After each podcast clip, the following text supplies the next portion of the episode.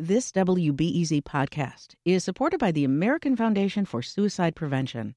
Suicide is a topic that hides in the shadows. It's time we talk away the dark, learn how to spot the warning signs for suicide, and how you can have an open, caring, real conversation to help save lives. Visit the American Foundation for Suicide Prevention to watch the new short film and learn more at afsp.org slash talkawaythedark. Think on your feet for our Fast and Curious 5K, a one of a kind race hosted by WBEZ and the Chicago Sun-Times on Saturday, July 27th at Humboldt Park.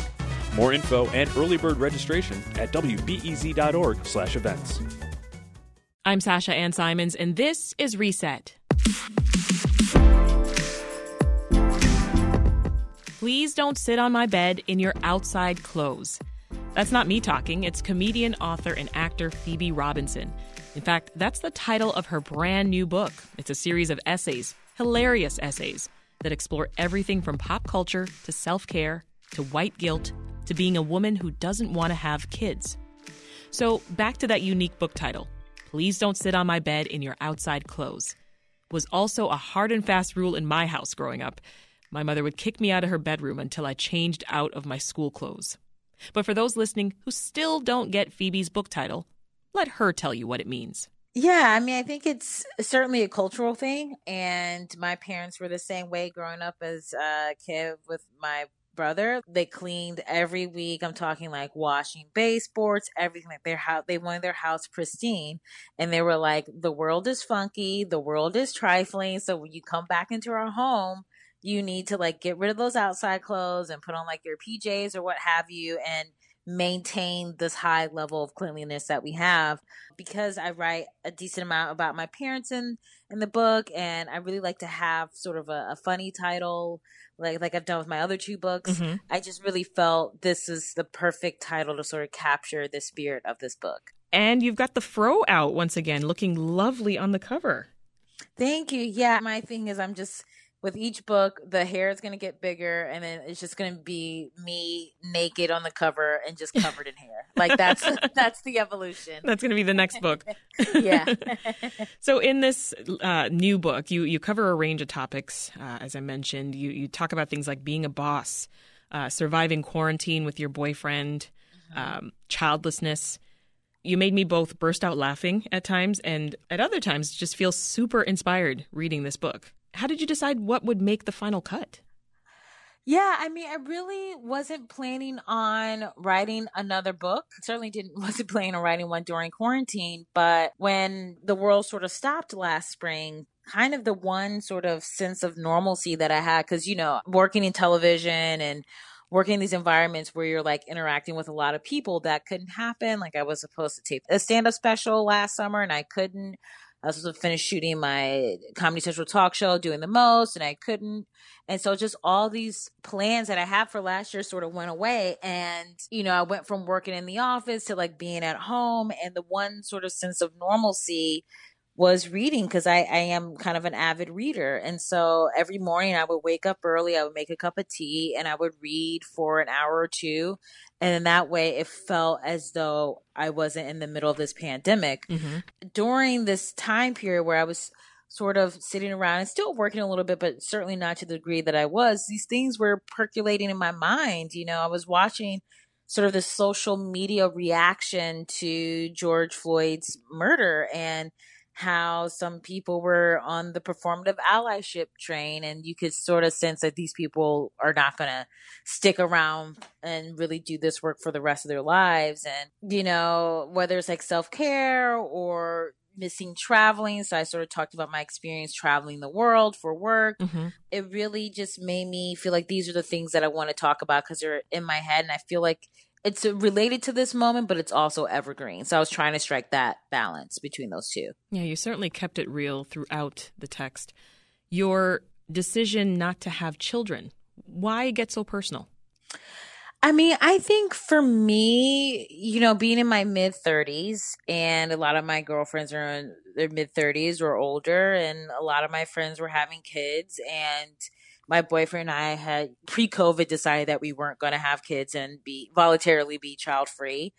I just knew women who were sort of like on the fence or felt as though they had to have all the answers figured out, or if they were also choosing to be child free, or they're child free because of circumstances outside their control, sort of wrestling with the way that people view them and treated them. And so for me, I'm just always like, if, if I can help in any way by sort of sharing like my journey about something and just being honest about it mm-hmm. and sort of just saying that it's okay to build your life any way that you want. If I could do that and that helps someone else, then I feel great about that. You write specifically the, the path to becoming a voluntarily child free person is not an easy one. While the process is uniquely different for each person, what I can say with absolute certainty is that across the board, not being a mother is one of the most internally scrutinized choices of a woman's life, even if the woman has known since she was a child that she doesn't want to have children. How do you think we can change this narrative, Phoebe? You know, I think the first step would be for society to allow women the full range of options for how they want their lives to look. As much as we advance and, you know, we're in the, I don't know what wave of feminism this is at this point, there's still that notion that women are born and their goal is to get married and have kids. And, you know, I see this. I remember my niece is now seven, but I remember like when she was younger and I wanted to buy her cute clothes. So I have a niece and I have a nephew. Okay. And uh, I would go shopping and my nephew's clothing options would be you're adventurous, you're a builder, you're so smart, you're funny. And then all the the options for girls are just like you're so pretty. And it's just that limiting thing of like you are built just to be an object to be viewed or you know for someone to marry and then provide children for them and that's it you know? And i think a lot of women as well also want the world to see that if we're going to say feminism is about women being able to make their own choices that includes all the choices. That includes whether or not they want to be a mother, whether or not they want to be a stay at home parent, whether or not they want to make career the most important thing in their lives. And I think we're still really beholden to these antiquated ideas of what womanhood is, what makes a real woman, and this sort of notion that motherhood is this innate feeling that all women possess, whereas that is not the expectation for men. Yeah and for women, of course, finding the right partner to mm-hmm. that that shares your your viewpoint. How was that when you first got together with British Bake Off, which is, of course, your code name for your boyfriend, which I, I love. Uh, thanks. Yeah, I mean, he's so wonderful and smart, and he's always known, like, yeah, I don't know, ever since he was a teenager, that he didn't want to be a father, and he never had any sort of internal kind of dialogue or had there was no clock ticking? Yeah there was no clock ticking. There was no sort of you know discussion or anything. He was just like i've never wanted to be a dad. Next. And like no one ever judged him for it. They're just like okay cool. That makes sense.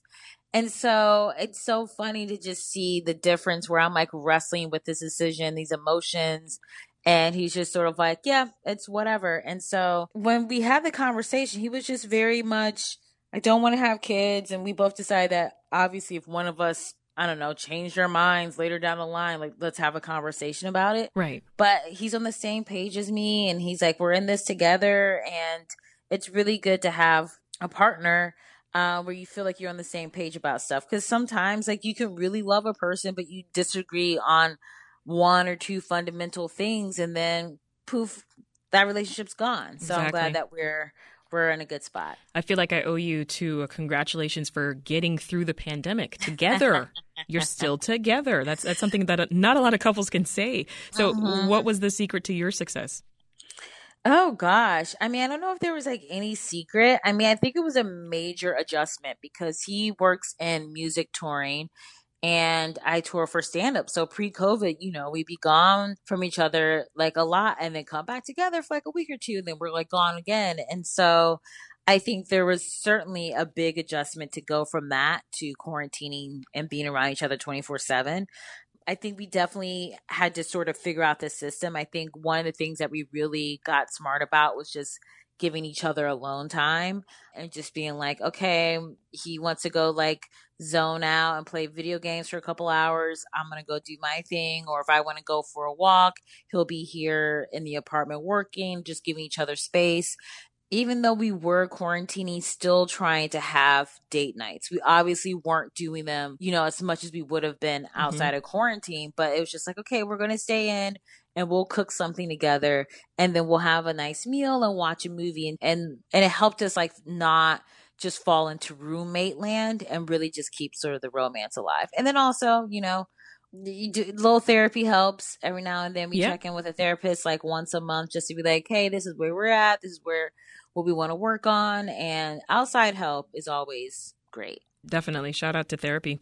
Phoebe, you're from the Midwest, right? Mm-hmm. Cleveland. Yep. Yep. Do you get to go back often? I try to go back three times a year. I haven't been back since 2019, which is such a bummer, and definitely want to try and go this um upcoming winter. But yeah, I love Cle- Cleveland's great. And I think at my heart, I am a city person, which is why I live in Brooklyn. But I think I learned so many foundational things in the Midwest. I'm so glad that I grew up in Cleveland.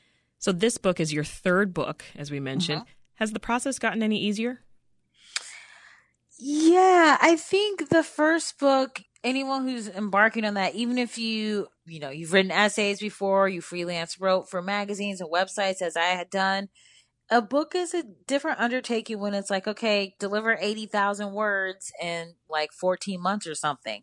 And so I think with the first book, it was sort of me learning how to write a book as I was writing it. And so I was feeling all this pressure of like, is my work, I don't want to make a general statement, but I know for me as a black person, I was like, my writing has to live up to the literary canon of other, other black writers that came before me. And then I just sort of had to take the pressure off myself. And so now by the third book, I just want to have a lot of fun. I think this is my best writing yet. I think I want to be as honest as possible. I tried to just be vulnerable instead of just sort of deflecting with jokes. And I Mhm. think that's like a good sign of maturity in my writing. And so I think at this point I have more grace for myself and and I'm pushing myself more, which is great. This is also the first book from your brand new literary imprint, Tiny Reparations Books. Yeah, I mean, when I met my literary agent in 2014, and he found me on some um, list of like New York uh, stand-up comedians, blah blah blah, and then he saw that I had a blog called Blaria, which uh, stood for Black Daria, and so he reached out to me and he said, "Hey, you're probably writing a book already, but if you're not, I would love to meet up." So we met up and. I told him my idea for You Can't Touch My Hair and we had we just had such a, a great lunch and he sort of sensed that i was not i didn't want to be just a, a one and done writer so he asked me he's like well what's the end game for you and you know i told him oh i think i would like to have an imprint like i didn't know what that meant i just knew that i loved reading books and i wanted to be surrounded by books which is a, a decent part of being of running an imprint Right. and so shortly before COVID, we had a meeting with my publisher and I sort of like pitched him like what my idea for my imprint would be. And, you know, we had a little back and forth about it and it seemed good. And then COVID happened. I was like, oh, well, the world is much more, you know, it's a different place. Having an imprint really isn't that important. And then, you know, as I came up with this idea for this book during COVID, Robert was like, Hey, we should revisit this imprint idea. And I was like, You sure this isn't too like silly or slight of a thing? And he was like, This is a perfect time for so many people Right. Are using books to help them cope. So why not be a part of this? And Plume, to their credit, totally got our vision. And when we picked the talks back up again, and they were like, Yes, let's do this. This is the right moment. And now we have 11 books on the slate, including mine. Wow. And the other, yeah, which is really exciting. The other 10 authors are all debut authors, which I'm really proud about.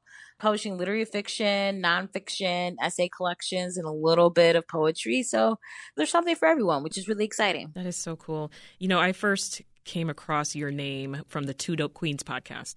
That was my introduction to you and uh, Jessica Williams. That was what, five years ago, and I've I've been a fan, stalking you guys ever since. Uh, but but one thing I can say, Phoebe, is that no matter what you've done, be it the television shows or the stand-ups, the movies, the books, you're the exact same. Like you you speak your mind, Yeah. mind, you're unapologetic. How important was that to you, especially in this industry that changed so rapidly? Yeah, I mean, I started out doing stand up 13 years ago. And so I think there's sort of the mindset of just do what's come before you and and sort of these are the traditions and this is how things are done. And so, you know, coming into stand up, it was like Carlin, Pryor, Chris Rock, Seinfeld, all those cats are amazing. They're incredible. They're legends. They're icons. But, you know, I'm not a straight dude. I'm certainly not a straight white dude. And, you know, what I had to learn during my journey with stand up comedy, certainly that kind of informed the rest of my career going forward was, you know, I would be going out for these writing jobs, whether it's on late night show. I think I submitted to write for SNL like three or four times. Mm-hmm. And I wasn't getting any of these writing gigs. And I really had to go, well, yeah, because I'm trying to sound like someone else instead of sounding like me. Like, you know, I love Jimmy Fallon, but like, I shouldn't be trying to mimic his voice. I should hone my own comedic voice and go that way. And so, shortly before Jessica and I met, I was kind of like, I really just want to double down on my voice. Mm-hmm. And Two Dope Queens was really born out of Jessica and I being like, we don't see enough women, we don't see enough people of color, we don't see enough queer people on late night who are doing amazing stand up. So we're just going to have a show in Brooklyn. And I think that when that became as successful as it was, it really sort of solidified in me that the path is to follow my own voice. It's going to take much longer, probably, but at least I'll be true to myself and it'll set me up to have a career. Before I let you go, Phoebe, what do you want readers to take away from the new book? I want readers to unapologetically be themselves, to still find some levity and light and joy as we work through this pandemic. I think as so many of us have been sort of taking stock of our lives during this time, to really think about what you want and really go after it. And if that means you have to reshape your life a little bit, go for it. I think we're all doing it. I'm reshaping my life to be less of a workaholic and really rebuild a lot of or strengthen a lot of my friendships and everything because I'm making more time for the people in my life. And so if it inspires you to take some sort of action, great. If it makes you just laugh and forget about your problems, also great. Mm-hmm. So I'm happy with whatever. And as I mentioned, the book is out today, and it's also your birthday, Phoebe. Any big plans?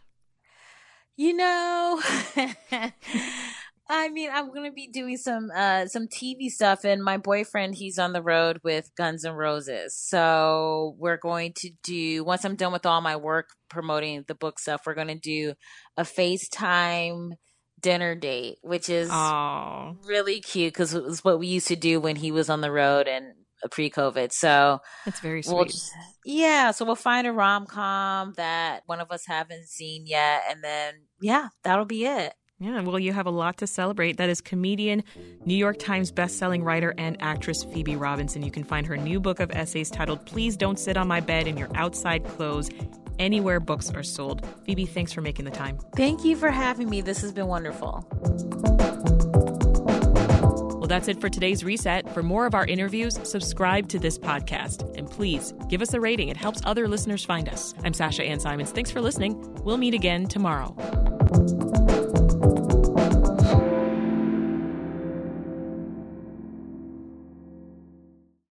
Thanks for listening to the news live on WBEZ and NPR. The WBEZ stream sounds great in the kitchen on your smart speaker and anywhere on the WBEZ app. Listen every day.